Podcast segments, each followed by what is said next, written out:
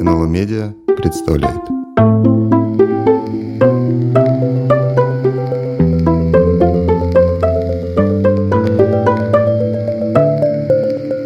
Лев Лев. Календарный подкаст Льва Рубинштейна и Льва Борина.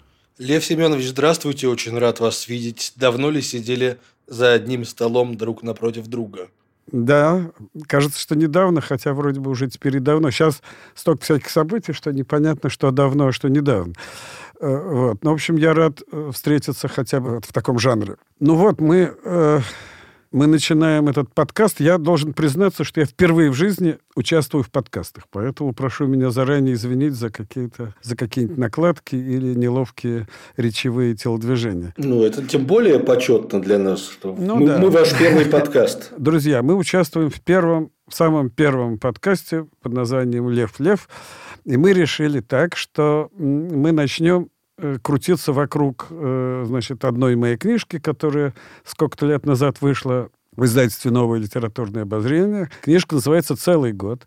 И что уже понятно из названия, по крайней мере, можно догадаться, что она, в общем, представляет собой календарь. Там есть на каждый день какая-нибудь запись. У этой книги есть предыстория. Все началось с театра, как ни странно. Существует в Москве театр «Тень». Это маленький и совершенно замечательный театр. Это очень маленький театр, но Э, очень известный в, э, в театральных кругах.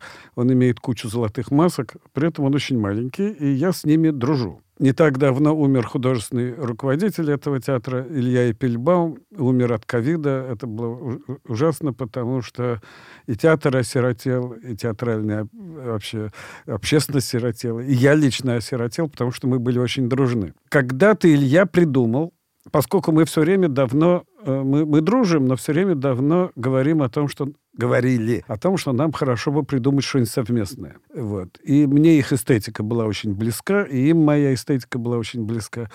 И Илья мне однажды предложил, давай, говорит, ты сделаешь такое что-то типа календаря, чтобы на каждый день что-нибудь ты сочинишь, а я при, э, значит, а я сам и привлеку еще какое-то количество художников-аниматоров, и мы на каждый день, на каждое событие сделаем маленький-маленький э, маленький-маленький э, видеосюжет э, анимационный.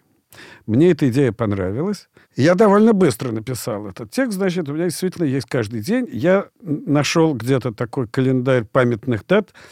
Э, где на каждый день было много чего там написано. Я сознательно выбирал, за редким исключением, я сознательно выбирал что-нибудь неочевидное в этот день. Ну, для примера скажу, что э, по поводу 7 ноября, например, я нашел, что в этот день, э, э, по-моему, чуть ли не в, то ли в, в, Калуге или в Туле, я уже забыл, э, где, был открыт первый в России вытрезвитель. Вот мне показалась эта дата очень важной. Я из этого, значит, из, из этого календаря э, этих знаменательных дат я выдергивал какой-то текст, по поводу которого писал свой, рефлексивный, который был который был с предыдущим, с основным, то есть связан, в общем, скорее по касательной, связан скорее ассоциативно, чем напрямую. Я там за какое-нибудь ключевое слово цеплялся. Вот я прочту, это будет понятно. А на каждый мой текст еще был сделан видео значит, анимационный ролик маленький. Он был, он был примерно на такое же время, на какое читался вслух, э, значит, мой текст. Он был такой, в общем, минутный, этот ролик. Он, он уже тоже был показательный. В общем, там такая возник, возникала несколько джазовая ситуация, когда каждый, э, значит, музыкант подхватывал какую-то тему и превращал ее в свою. Вот, так возникла эта штука, и мы это демонстрировали в качестве спектакля. Я физически в этом участвовал, я зачитывал сам собственный текст, а за моей, за моей спиной, значит, на экране, значит, шли вот эти вот самые маленькие анимационные фильмики. Вот, значит, э, на одном из спектаклей побывала всем нам известная Ирина Дмитриевна Прохорова, главный редактор нового литературного обозрения, она посмотрела, ей понравилось, она потом меня отозвала в сторону и говорит, а давайте мы, давайте мы, Лева, сделаем это в виде книжки. Э, я говорю, ну как-то, я же это вроде писал, так сказать, для театра, ну что это будет за книжка? Она говорит, это нормально все будет, вот поверьте мне. Ну, я собрал все эти тексты, значит, отдал в издательство, и через какое-то время действительно вышла книжка. Жалко, что мы э, не можем никому ничего показать, просто книжка очень красиво изданная. Э, это художник э, Дмитрий Черногаев, которого я знаю с детства, между прочим. Вот. Он совершенно замечательный книжный художник. Вот он прекраснейшим образом эту книжку оформил. Вот я немножко занимаюсь рекламой, но ну и что, правда? Ну вот. Э, ну вот, так, значит, так возникла эта книжка, которая своим, значит, которая бытует, э, э, бытует э, так, как, так, как бытуют книжки обычно.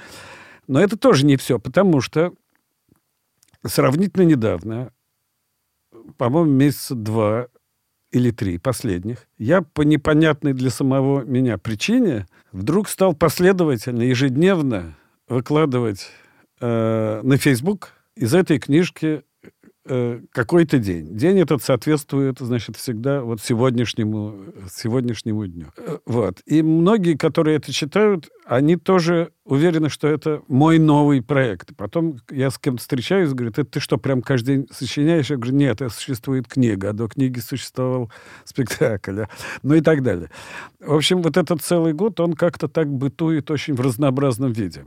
Вот. А теперь он будет бытовать и так, тем более, что вот эта идея... Вот, а теперь еще, да, да, да, да, да. И, да. Идея отталкиваться от календаря и обсуждать, а что у вас, как говаривал советский классик, она да, да, чрезвычайно да. заразительна. Да, ну почему еще для меня календарь, почему я немедленно откликнулся на идею от Ильи Пельбаум? Потому что мне вообще всегда интересуют такие, скажем, маргинальные или Э, или технические, так условно говоря, жанры словесности. Вот не, как бы не, не основные, не магистральные. Меня интерес... Вот календарь меня интересует, э, экзаменационные билеты меня интересуют, сонники меня интересуют, черновики меня интересуют. Вот. А календарь... Ну, карточки, это... Лев Семенович, карточки. Именно, именно. А, если именно. оторвать от календаря листочек, получится, в общем-то, карточка. Конечно, конечно.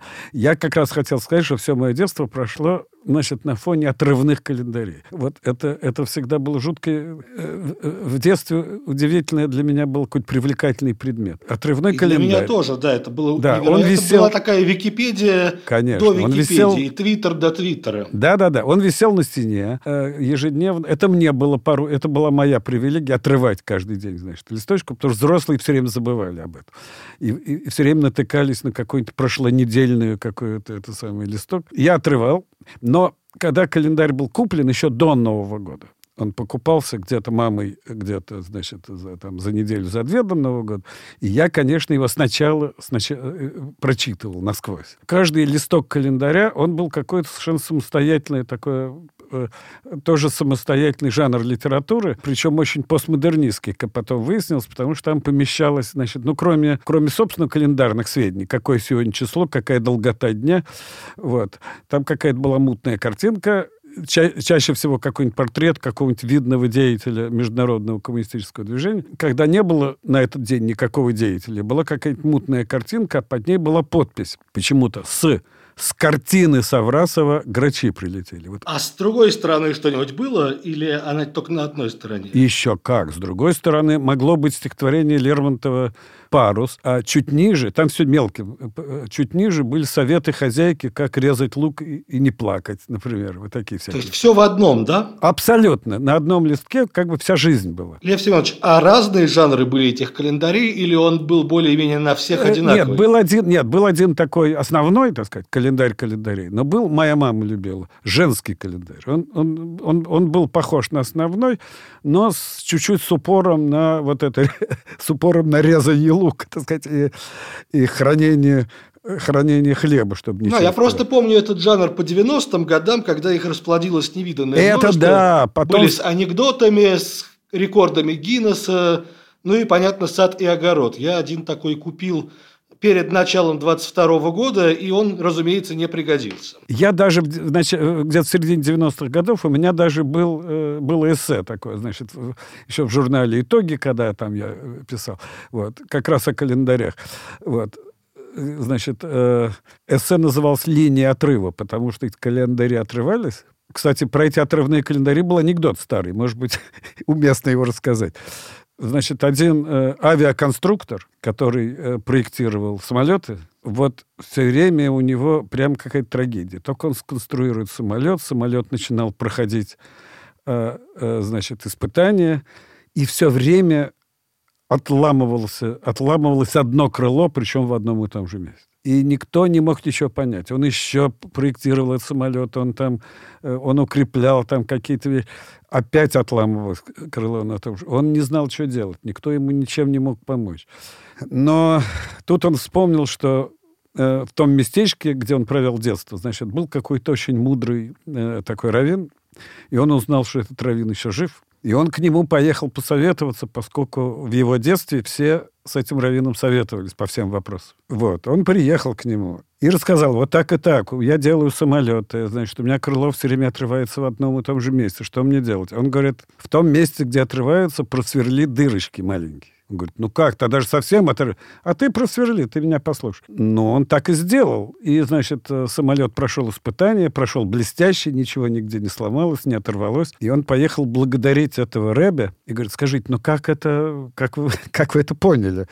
Он говорит, дело в том, что у меня был старый еврейский календарь, он никогда не отрывался по дырочкам. Мне э, мой папа, работавший э, программистом на авиаремонтном заводе, рассказывал этот анекдот, но он был про туалетную бумагу, что она не рвется по перфорации. А, ну, это, в общем, да. Это уже позднесоветская реалия видно. Да, а тут с самолетом, да, смешнее. Ну вот, да, ну вот о календарях, да. Так что календарь для меня э, как бы такой не, не, не совсем таким был новым делом в этом смысле. Поэтому я с удовольствием взялся за этот проект. И книжкой я, в общем, доволен. Да, вот сейчас книжка книжкой, но когда это ежедневно э, вот в интернете, знаешь, это какой-то еще, еще какой-то другой в этом смысл. И некоторые люди считают, что это я каждый день что-то сочиняю. Ну, мне приятно. Ну, давайте что-нибудь отсюда, да? Мне кажется, что пора, да, уже прочитать какие-то важные календарные давайте, даты. Давайте, Значит, мы читаем естественный январь, да, да. Так что всех с наступающим заодно. Вот, 1 января. Значит, сначала, э, э, повторяю, сначала идет, э, как бы не мой текст, сначала идет текст из календаря этих знаменательных дат, а, а следующий мой. 1 января. Ежегодно западноафриканская страна Камерун отмечает свой главный праздник – День независимости. Это не только праздничный день в республике, но и чрезвычайно важный в истории страны день. День чести и гордости для всех камерунцев. Дальше мой текст. Я собирал марки. Самыми ценными в те годы были колонии, закавыченное слово. Потом стали исчезать сами колонии, а марки еще какое-то время украшали наши коллекции. Между прочим, марки Камеруна у меня как раз и не было.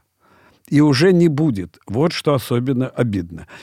Тут требуется опять маленький комментарий. Значит, э, жизнь, что называется, вносит коррективы. Э, мой текст кончается и уже не будет. Вот что особенно обидно. Так вот, я должен сказать, что э, уже есть. Потому что сравнительно недавно, где-то в гостях, меня познакомили с каким-то человеком, которого я раньше не видел ну, который меня знал, а я его нет. Вот. Мы нас друг другу представили, а он мне говорит, вы знаете, у меня для вас есть подарок.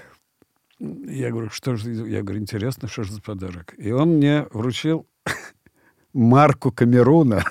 Он говорит, я просто... А у вас клястеры остались? Нет, к сожалению. Нет, у меня эти все, это моя коллекция во, время очередных каких-то переездов. Я много раз менял квартиру. Нет, нет, к сожалению, все пропало.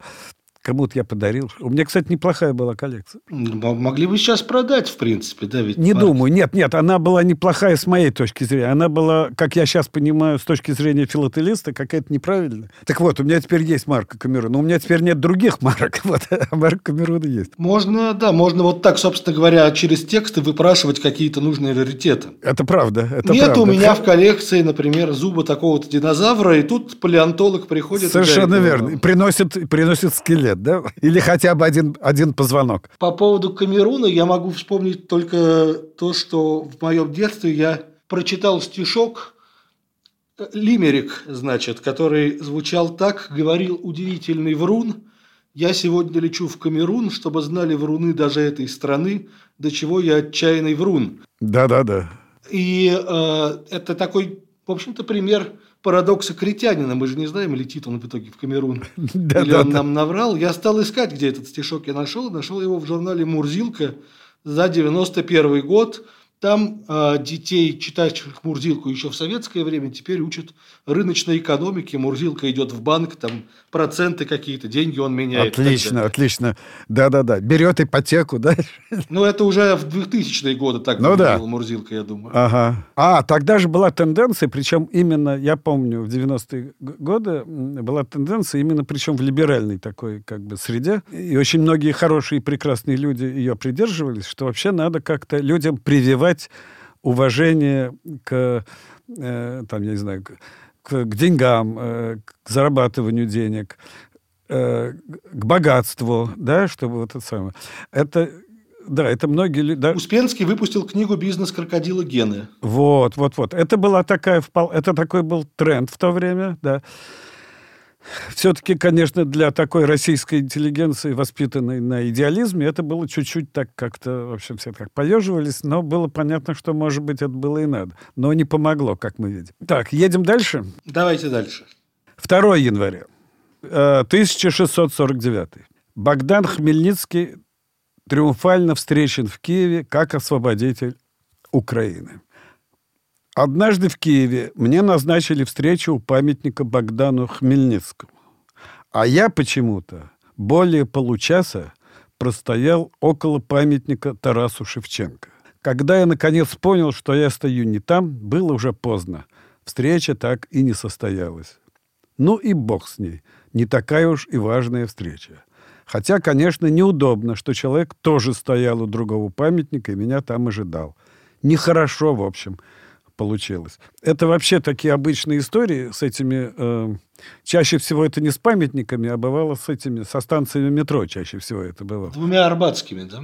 Двумя арбатскими. А, а, а приезжие люди, они путают какую-нибудь Новослободскую и Новокузнецкую, да, Красносельскую и Краснопресненскую, ну и так далее. У меня был тоже такой случай. Я вот где-то на Новослободской прождал человека, он меня ждал на Новокузнецкой. Я в какой-то момент я в какой-то момент так догадался, что, наверное, он на Новокузнецкой и туда поехал. Э, но пока я туда ехал, он тоже догадался, что, видимо, надо поехать на Новослободскую, он тоже туда поехал. Да, у Николая Носова был такой рассказ, как э, мама и дети, потерявшие друг друга, едут то на одном, то на другом эскалаторе. Все время навстречу, и да. никак да. не могут стыковаться. Ну да, конечно. Ну да. Ужасно, ужасно что никто, мне кажется, нам уже встречи ни у памятника Хмельницкому, ни у памятника Шевченко не назначит. Это правда. Вот, э, значит, здесь как бы тут ничего такого содержательного нет особенно, но зато, зато здесь очень прозрачен вот тот самый прием, который я постоянно в, этой, значит, в этом тексте большом использовал. Когда показательный, да? 4 января 1896. Юта стала 45-м штатом США. Дальше мой текст. Ютой звали дворняжку, жившую в доме моей подружки Тани Синодовой. Она, то есть дворняжка, была старая и хромая. Вот, запомнил почему-то. Это вообще ужасно интересно, конечно, что некие эфемерные сущности, вроде животных нашего детства, получают бессмертие таким образом. Да, у меня такого много, да. У нас эти тоже кошки менялись все время. Да, я их всех помню. А у вас собака была? Собака была, знаете, не, я, трудно сказать, что у нас. У нас был, был, был буян такой, значит, который... Э, э, который был как бы общим во дворе. Он, он жил в будке, его как все подкармливали. Жутко бестолковый был пес. Однажды он покупал почтальоншу тетю Катю, совершенно непонятно почему. Он вроде не был агрессивным, но вдруг однажды, то ли она на нее замахнулась там чем-то. В общем, он ее тяпнул за лодыж, причем не больно, но она, но она жутко скандалила и грозилась все время, значит, в суд подать. В результате все скинулись, значит, ей, как, в общем, денег ей кидали, она успокоилась. А как же 40 уколов в живот, или это тогда не было этого протокола? Да чего-то как-то нет, по-моему. Это касалось э, этих самых. Но это вроде она считалась домашняя. В общем, тете Кате были интереснее получить трешку, чем, чем уколы в живот. 6 января 1943 в СССР введены погоны для личного состава советской армии. У меня есть фотографии отца именно с такими погонами. Она была прислана с фронта в 43 году. Мой старший, а тогда пятилетний брат, страшно гордился этой фотографией. Однажды, когда он вместе с мамой стоял в очереди за хлебом, он громко спросил, «Мама, а кто главнее, папа или Сталин?» Мама сделала вид, что не услышала. Те, кто стоял рядом, тоже. Это, мне кажется, что у вас же была история о том, как вы в транспорте спросили, когда Сталин уже умрет. Да. У своей мамы. И... Да, это, это было в 52 году. Да, мне сколько? Мне было... т-т-т, ну, пять. Мама позеленела, да. наверное, да? Ужас. Она сказала, нам выходить. А я стал еще кричать, нам не здесь выходить. Она говорит, нет, здесь. общем, да. да, про погоны на самом деле это для меня... А, а еще мы ехали, а еще мы ехали с ней, на, на, я забыл, на каком транспорте, мимо памятника Дзержинскому. Э, вот. А я тогда тоже громко спросил, что это за дядя, который из трубы вылез. Кто-нибудь помните этот памятник? Он действительно из какой-то трубы вылез.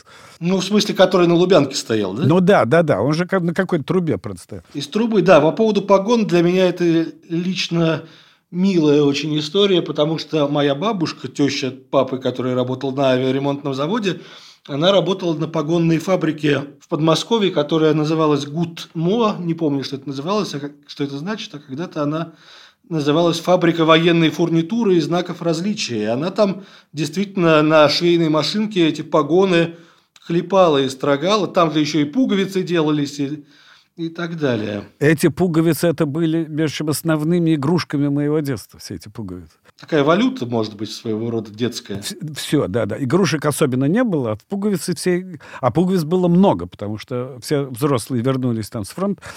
Э, да, и были больше, меньше эти пуговицы. И погонные звездочки тоже, кстати. Вот, так что, может быть, на, э, наши с вами семьи встречались через эти погонные звездочки. Может быть. Э, значит, когда-то. Но я подозреваю, что ваши родители примерно моего поколения или постарше все-таки. Помладше, родители помладше. А бабушка да, бабушка 25-го года, и она... А, ну понятно.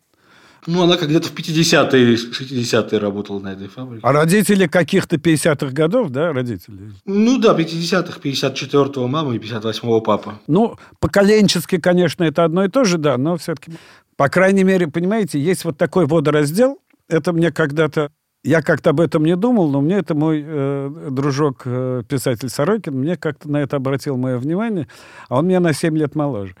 И, и где-то мы там что-то разговаривали, он мне говорит, как тебе повезло? Я говорю, в каком смысле? Ты помнишь день смерти Сталина. Я говорю, да что ж за везение такое? Он говорит, это очень важно вообще, это очень важный водораздел. И вот э, все, говорят, люди послевоенные, делится на тех, кто помнит этот день, и на тех, кто его не помнит. Ну, а расскажите, как вы его помните, это же важный вопрос. Ой, я сто, сто раз об этом писал. Ну, помню очень отчетливо. Шесть лет, мне шесть лет. А, значит, э, коммуналка. А, мамы нет, я забыл. А, я лежу с ангиной, с очередной. Я все время болел ангинами тогда. Вот. Но я уже выздоравливаю. И, а я, значит, когда болел, мама, когда куда-нибудь уходила на кухню или вообще там за, за хлебом или куда-то, она радио. Меня, меня развлекало радио. Оно стояло рядом, радиоприемник, который отец когда-то там из какой-то Риги, в общем, какой-то рижский радиоприемник, большая по тем временам роскошь. Вот. У меня все время было включено радио, это первый канал. И я ждал детской, э, детской радиопередачи, которая в 10 утра. А ее нет, и нет, и нет, и нет. И, а вместо этого какой-то э, вместо этого какой-то какой-то Чайковский, там, значит, э, вот. Траурные марши, да? Ну да, скука смертная, значит. И только голос Левитана, который я, конечно, знал, ну потому что он, в общем, его нельзя было не знать. Э, что-то такое вот про, про Чейна Стокса что-то такое рассказывал. И, в общем, какая-то скука. Потом пришла мама, пришла мама и говорит, Почему-то она ничего не сказала, не про Сталина, не причем. Она только, причем не мне, а бабушке моей. Значит, пришла мама и бабушка тоже.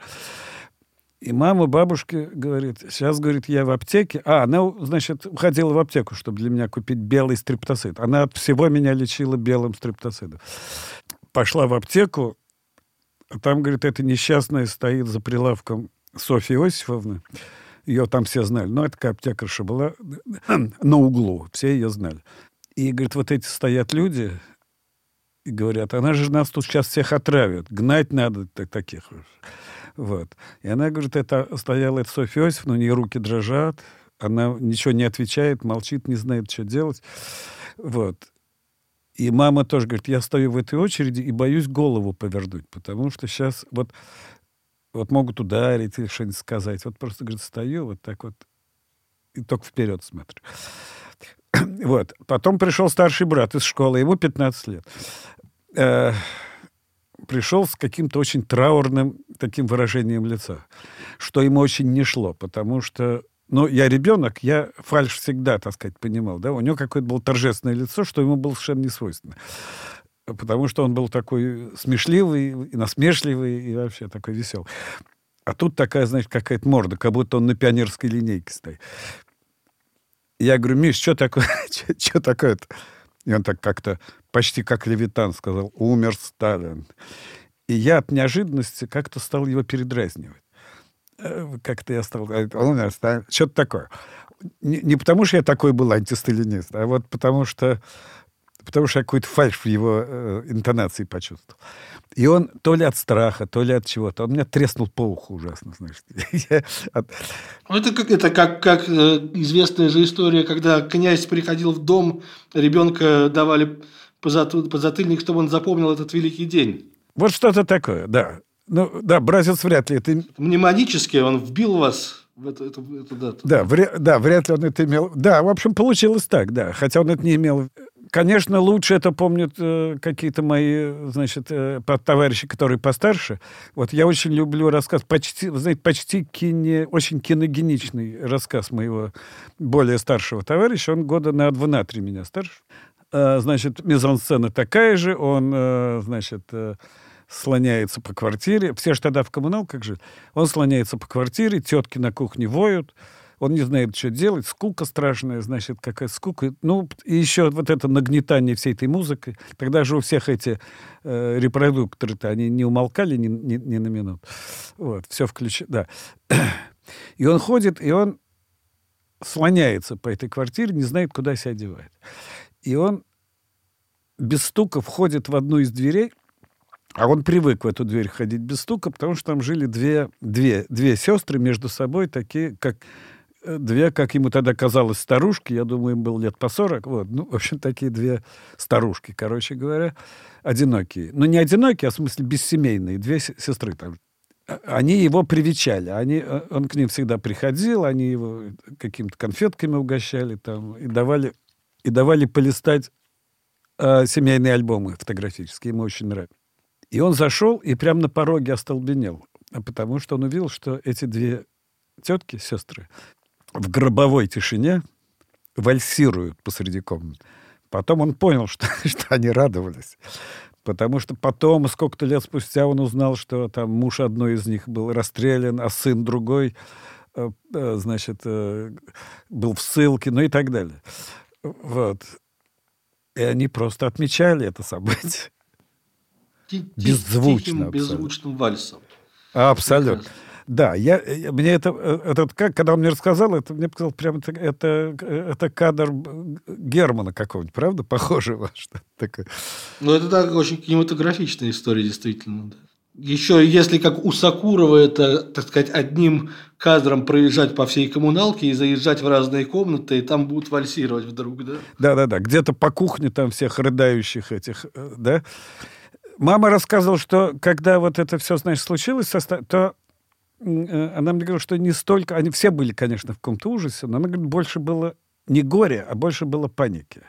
Потому что, особенно в такой городской еврейской среде, э, потому что считалось, ну тогда мы знаем, что тогда было, да, вот это все. Да-да-да. Дело врачей. Ну и так далее. Да-да-да. И вот то, что я только что рассказал Софье Осиповной, вот это все оттуда.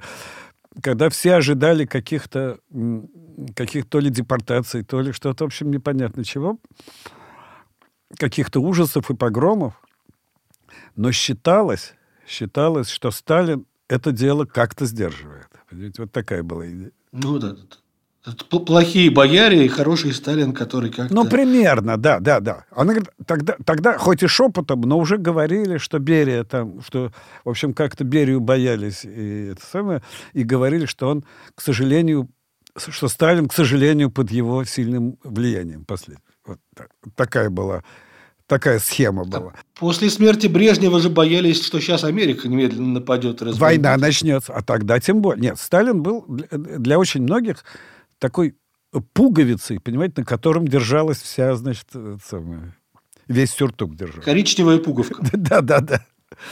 Коричневая пуговка – это немножко другое, да, но, но, в общем, да. Но, в общем, пуговка, на которую все застегивалось абсолютно, все. И вот как это, как же, как же жить-то дальше? Вот, ну, но при этом через буквально через несколько через пару недель, э, значит, объявили, что врачи ни в чем не виноваты. Это это, это была тоже невероятная сенсация. 7 э, э, января 1989 года. Уже недавно. Наследный принц Японии Акихито провозглашен новым императором.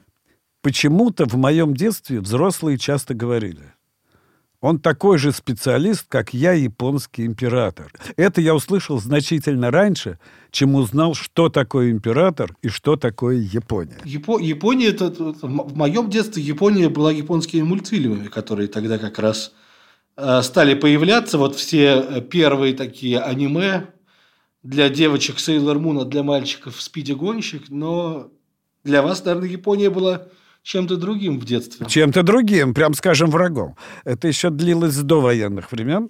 Э, Япония была враждебным, конечно, вот такой еще там э, всякие э, ну, с ними не воевали, ну, то есть, собственно говоря, и воевали, потому что, как мы знаем, после... Ну, в 45-м году, да. Ну, да, да, да. Друг у друга спрашивали, мальчишки, значит, это такой тест был. Спрашивают, ты за Луну или за Солнце? Правильный ответ был за Луну, потому что за Луну это значит за советскую страну. А вот если ты сказал «за солнце», то значит «за пузатого японца». О как. Так что было плохо. Плохо было за пузатым японцем. Уже, но уже позже Японии, к Японии стали относиться уважительно, потому что, потому что Samsung, потому что... Panasonic, опять же, да? Panasonic стали продаваться японские нейлоновые куртки какие-то. Вот. И вообще все говорят, что Япония там, значит... Но это уже, это уже значит, где-то в, во время оттепели. Так. Я, кстати, как в свое время человек, занимавшийся детским фольклором, слышал вариант показать, как дерутся японцы, и тут же следовал каратистский прием, значит, в ответ на эту подначку. Нет, мы э, карате, про карате узнали сильно позже, а слово джиу-джитсу мы знали. Джиу-джитсу, да. Что японцы еще умеют как-то так вот ткнуть тебя пальцем, так что ты... Да, это называется ломка костей по-японски. Джиу-джитсу и у Хармса есть рассказ «Сломка костей» про то, как некий Вася едет в Японию учиться джиу-джитсу, его там э, японский его сенсей по, по имени Курана очень быстро одним пальцем превращает в желе, да, и Вася уезжает из Японии, так ничему и не научившись. Да-да-да. Ладно, 10 января 1863 В Лондоне открылась первая в мире линия метро. Когда я спускаюсь или поднимаюсь по эскалатору, то всегда рассматриваю встречные лица. Такая привычка.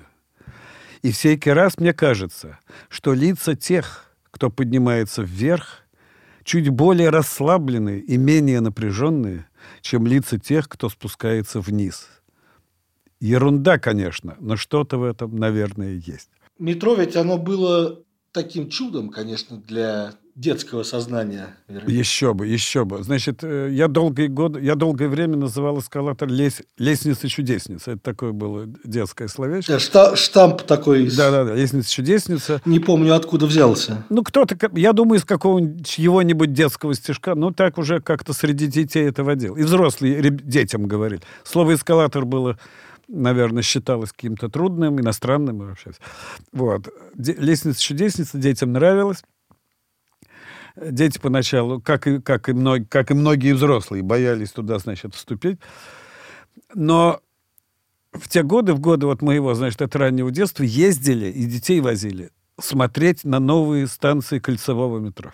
А, э, вот. Э, они были невероятно роскошные, дворцы такие, вот это Комсомольское. Нет, ну удивительно на самом деле, что этому уже скоро сто лет будет, этому метро, да, вот этим станциям. Это уже совсем такие антикварные дворцы. Осип, Осип Мандельштам спускался в подземку и смотрел на эти станции. Тоже такой удивительный факт. Нет, на, э, это же задумано было метро не только как средство значит, передвижения, но и как некий такой... Э, ну, храмовое такое, да, в этом было. Да, да, да. Да, вот я помню где-то... Я. Самое красивое метро в мире, как у нас любят говорить. Самое красивое, да, метро в мире, самое глубокое. Но оно, кстати говоря, объективно говоря, очень, на самом деле, очень, очень удобное. И оно много раз э, подтверждало свою какую-то такую качественность. Это что это Каганович, значит, это его Луковка, видимо, да? Это метро. Ну, так а оно же, кажется, только его имени, или он как-то его курировал, я уже не помню. Было его имени, конечно, я, я это даже помню. Нет, я имени помню, а вот имел ли он к нему какое-то непосредственное отношение, я не уверен. Он имел отношение, потому что был нарком этих самых, э, вот, это, вот этого всего, да, конечно. Нарком путей сообщения. МПС, вот. И метро было имени его по этому поводу. Но оно, вроде говорят, себя вполне, и как, как, как бомбоубежище вполне себя оправдал. Да, но вот все эти истории про то, что там есть секретные О, да, да, это... туннели для правительства, то, что это, это там... Да, эти легенды, по-моему, до сих пор существуют. Они существуют, на них там построены множество книг, в частности, вся вселенная книг Глуховского про метро. Ну, а да. в... какие-то такие легенды, кстати, в советское время рассказывались, или это было... Обязательно, нет. Но мама рассказывала как об известном как не, не как легенде, как об известном факторе, что, э, что значит, как бы э, в первые там пару э, месяцев, значит, тут не месяцев, а может месяц, а может лет, первые, в общем, первое время войны, что как бы правительство располагалось именно на станции Кировской. Это теперь чистые пруды вот где-то на станции Кировской были какие-то закрытые помещения, где, где сидело правительство. Вот. Это так или не так, не, не, неизвестно. Но меня всегда с детства интриговали. Идешь по метро, и там какая-нибудь на переходе или где-нибудь какая-нибудь такая красивая дубовая дверь заперт.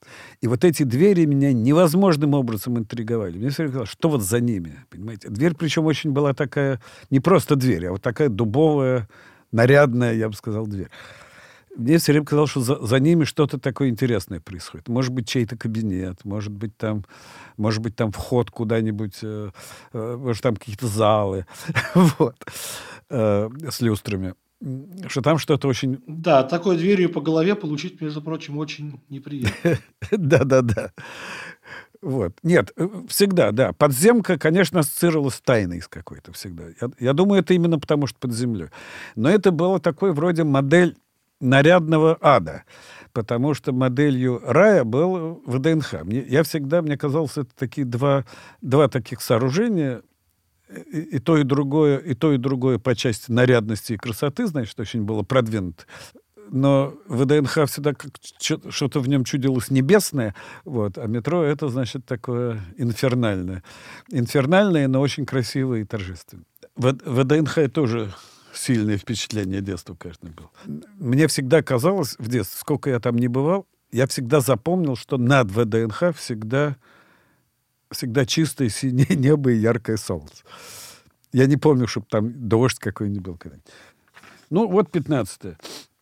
15 января, как раз это и будет половина месяца, 15 января 2006 впервые президентом Чили стала женщина. Мишель Бачелет, не знаю, где ударить. Дальше мой текст. У завуча Анны Дмитриевны были грубые, почти мужские руки, неухоженные и шершавые. Мы знали, что почти все свободное от школы время она копается в огороде вообще над ней смеялись. Да. Ну, по поводу, по поводу завучи, да. Вы заметили, что все эти э, женщины, которые сейчас стучат на школьников за то, что у них э, на аватарке украинский флаг или за то, что они там что-то еще сделали нехорошее, это они завучи. Завучи, это, видимо, какая-то, да. Было завучиха было слово такое в школе. Да, они мне запомнились несколько. Хотя в моей школе, вот я, я учился в школе в, за городом. Есть под Москвой такое место Тайнинг, там была школа номер 11. Вот. Э, там был директор, э, директор еврей, между прочим, по фамилии Теплинский, тепленький. Все жутко сме... Я когда в первом классе услышал его фамилию, я жутко хохотал, меня вывели из класса. В первом классе сразу. Вот. А потом привыкли. Потом, когда говорили тепленький, это уже не казалось ничего смешным, потому что он был такой грозный очень. Его боялись. Семен Григорьевич с бородавкой на носу. И два завуча было, мужчина и женщина. Мужчина был Дронов Иван Тихон. Совершенно такой деревенский человек. Он преподавал историю и говорил лобовладельческое государство. Он, он не мог никак, он никак не, у него не получалось рабовладельческое, лобов, как-то... А, и он такой был, он не вредный был, но такой дурак, дураковатый, значит. Но он упорно, не знаю почему, на урок. Меня называл Гуревичем, а не Рубинштейном. Я не знаю почему. У него, видимо, какой-то был то ли какой-то на меня похожий и тоже еврейский человек. Но вот он... Я его поправлял, потом мне это надоело, и я откликался просто. Ну, Гуревич так Гуревич, какая разница. Ну, это же классическая довлатовская история, что запомнил только что еврей. Вот-вот-вот, вот он тоже. Да, это когда у кого-то отчество спутали, там назвали Моисеевич вместо... Ну да, вместо Соломонович. Да-да. Вот. И была Э, и была Юлия Михайловна. Это была такая совершеннейшая Эльза Кох, была такая свирепейшая тетка. Она преподавала физику. Она была такая, я так по воспоминаниям, даже вроде красивая. И с очень, я запомнил, с очень руками, с красивым маникюром но совершеннейшая какая-то фурия. У меня с физикой как-то не очень складывалось всегда. Э, это еще усугубляло. И однажды, ну, это был какой-то пятый класс, шестой, а я всегда был очень вертлявый, болтливый и вообще... Вот. Я сейчас не слишком усидчивый, тогда это было что-то совсем. Вот. Я настолько, настолько сильно вертелся, что предыдущая учительница физики, как раз хорошая, э, называла меня перпетум мобиля, а учительница географии называла меня круговорот воды в природе. А это Юлия Михайловна однажды, я это запомнил на всю жизнь, но это, это не мудрено, потому что она меня так схватила за ухо однажды, что у меня кровь пошла. Ногтями, то есть, ногтями. Черт его знает. Тогда мне показалось, что она мне его отор оторвала. Я думаю, ногтями, да. Вот. Я жутко испугался, она тоже, конечно. Но вот такая она была, да, Юлия Михайловна. Да, это вот такая история абьюза, как сейчас бы да, да, да. сказали, и совершенно правильно бы сказали. Да, да, почему директора и директрисы, видимо, были слишком высоко для нас, да? Видимо, они были уже какие-то отчасти небожители. Их тоже побаивались, но они, они были они были тоже зло, вообще говоря, но не такое непосредственно. Я, между прочим, сейчас читаю э, своим детям э, нравившуюся мне в детстве советскую повесть под названием «Шел по городу волшебник», написанную Юрием Томином. Ага. Про, написанную в 63 году, про мальчика, который нашел коробок волшебных спичек и, значит, там загадывал э, вещи от там 100 порций мороженого до «хочу стать самым лучшим хоккеистом в мире». Ну, такие вполне специфические советские у него желания. Э, да, и они э, там э, стали недоумевать в том месте, где было сказано, что директора все боялись, он мог кого угодно исключить и так далее. Почему боялись директора, тоже мои дети сейчас не понимают.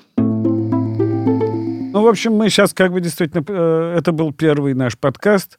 Мы прощаемся. Это 31 декабря, то есть последний день довольно страшного, прямо скажем, 22 года. Вот остается нам всем пожелать, что следующий год будет легче, не таким ужасным, не таким кровавым, не таким мучительным, что многие из тех, кто оказался в разлуке друг с другом, как-то будут либо чаще видеться, либо вообще будут вместе снова. Вот. Ну, поздравлять, настроение, прям скажем, не очень праздничное, но все равно скажу с Новым годом. Да, и мы все-таки продолжим листать календарь, так что до следующей встречи.